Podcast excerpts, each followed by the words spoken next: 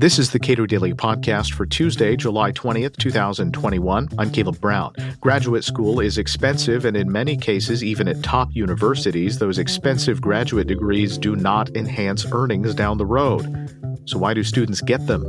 Neal McCluskey discusses the considerations that students seem to ignore when making those big, debt laden choices. We always hear that a college degree is worth some X number of dollars over and above not having a college degree over the lifetime of somebody who's out in the workforce.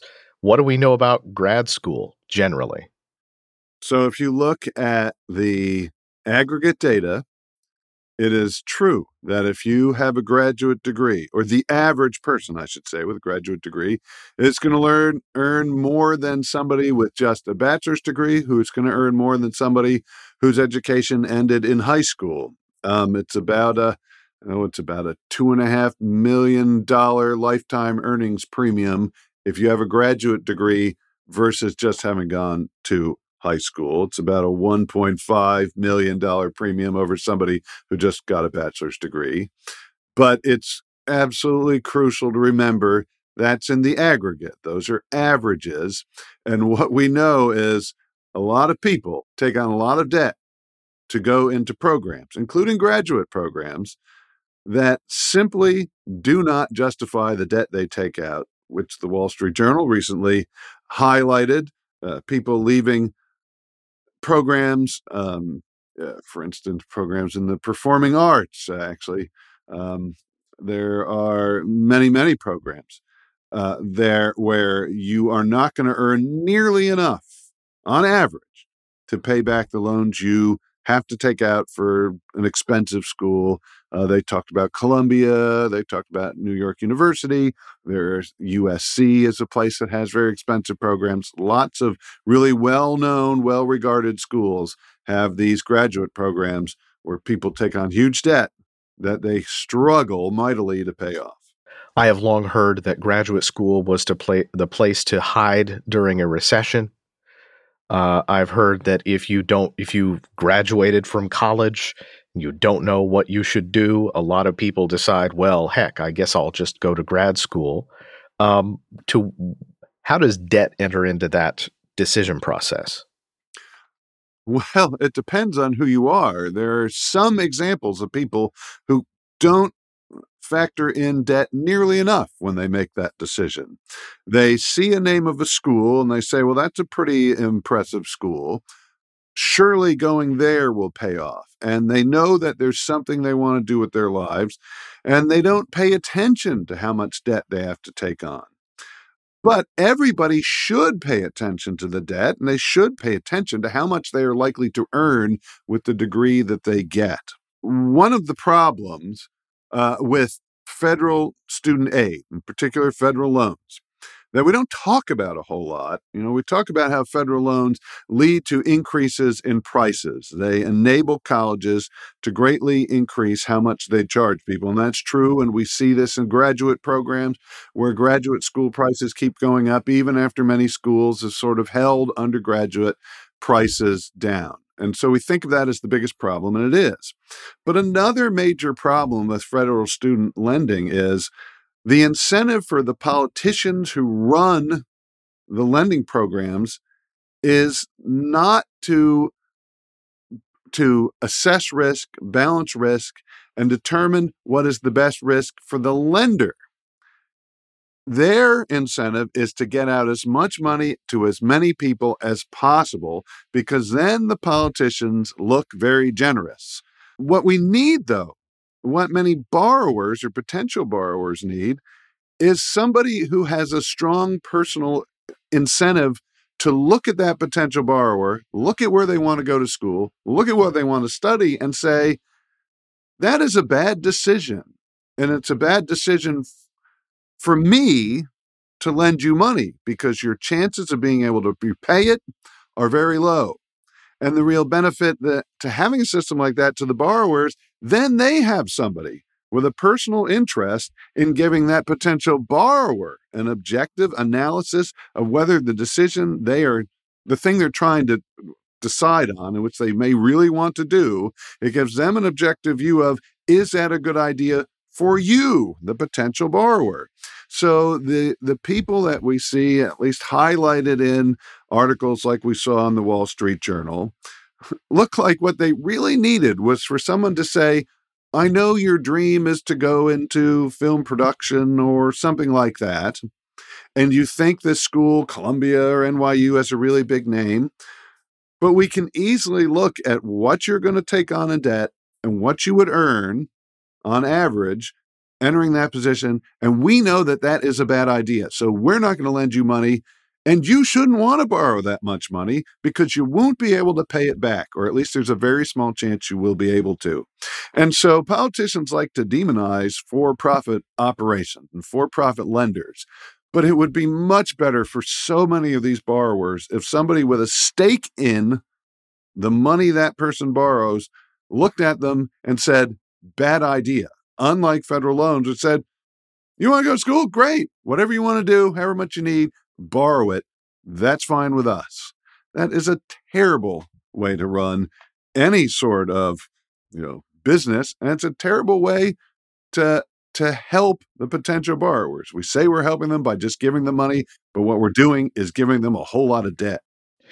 You made reference to the Wall Street Journal and and reading that article. That's why I reached out to you to to talk about this. Um, I guess it is I'm in a situation, I'm very lucky. I paid cash for a graduate degree. I was in a position to be able to do that. Uh, a lot of people are not, but it is it is strange to me at least that that young people and I guess uh, people in grad school aren't that young aren't looking at how this is actually going to impact them 5, 10, 20 years down the road. Well, I think that a lot of people have trouble with the future orientation. I mean, we see something that we really want that we think would be great. And we say, well, let's get it now and I'll worry about the costs later. I think that probably some people think, well, if I go to an Ivy League institution like Columbia University, um, then I'm sure to make a whole lot of more money. There's also the problem of, um, you know, there are certain jobs, this is pretty well uh, documented, or certain career areas where a small percentage of people who are in those hit it really big. Most people don't even come close to that. But you, uh, there's a bias to, to think, well, I'll be among the small percentage that hits it really big. And so there's no doubt some people say, yes, I know this debt is a big risk. Um, and I know that, you know, for most people, they wouldn't be able to pay it off but I think I'm going to be the exception. So I am going to be the next really famous movie director, and then all this debt will have been worth it. Uh, and this may be, uh, you know, my step into that. So they may have a problem of thinking, you know, realistically about who they are and what they can do, and just the law of averages. Um, and so that is a big problem. Um, and then the last thing is the federal government runs a number of programs that are about loan forgiveness. There's public service loan forgiveness, there's income based re- repayment of your debt. Um, they're always talking about ways you can get your debt forgiven. And many people likely say to themselves, and we've seen some surveys bearing this out, well, I'll take on all this debt, but I really don't expect to ever pay it back in its entirety at least, because there are all these loan forgiveness programs that I will be eligible for. And the federal government doesn't really want me to be saddled with uh, massive debt. And so that I know, or I'm very likely I'll never have to pay all this back. And then the last thing is we do have uh, politicians. We have uh, Senator Warren from Massachusetts. We have the Senate Majority Leader, Chuck Schumer, talking about, well, we should just forgive $50,000 of debt for everybody or almost everybody who has it. And I think a lot of people borrow and think, sooner or later that's going to happen. So even if it's not through an existing program, most of my debt will be wiped out. Yeah. And we've seen some evidence that the student loan forgiveness programs that currently exist, people can make minuscule errors in trying to uh, comply with the terms of those programs and find themselves essentially on the hook for the full amount. Well, yeah, because another function probably of politics is that the student aid system has gotten absurdly complicated. Uh, there are multiple loan programs. Uh, there are multiple grant programs. There are multiple loan repayment programs. Uh, and then a lot of the programs they make are very complicated. So the biggest one we hear a lot about is public service loan forgiveness. And it's, you know, 1% or something of, or probably lower than that, of people who've applied for public service loan forgiveness have actually gotten their loans forgiven. But there's a lot of small print that you have to read not in, just in your contract, but in lots of regulations that govern and the laws, but the regulations that govern these programs. And for one thing, you had to make 10 years of on time payments uh, to qualify for public service loan forgiveness. And the program's not much older than 10 years. So you had lots of people applying. Turns out, well, you know, you just haven't had the right number of payments in the right amount of time. There are rules about, well, you can only get uh, forgiveness if you had a federal direct loan. Now all federal loans are direct loans, but it used to be that, um, you know, going before about 2008, that the loans you got, most of them were not direct loans. They were from the old FFELP program where you went to a lender who had who gave you money and it was almost completely federally backed, but it wasn't actually directly from the federal government. So people thought, well, I can get those loans forgiven. They couldn't get those forgiven. Ultimately, what we see is the incentive for politicians are always to add more stuff. Got a problem? We'll add more stuff. We'll add a different loan forgiveness program. We'll add a different student loan program. They keep almost always keep what was already there in place.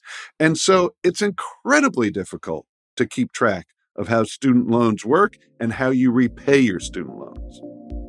Neal McCluskey directs the Cato Institute's Center for Educational Freedom. Subscribe to the Cato Daily Podcast pretty much anywhere and follow us on Twitter at Cato Podcast.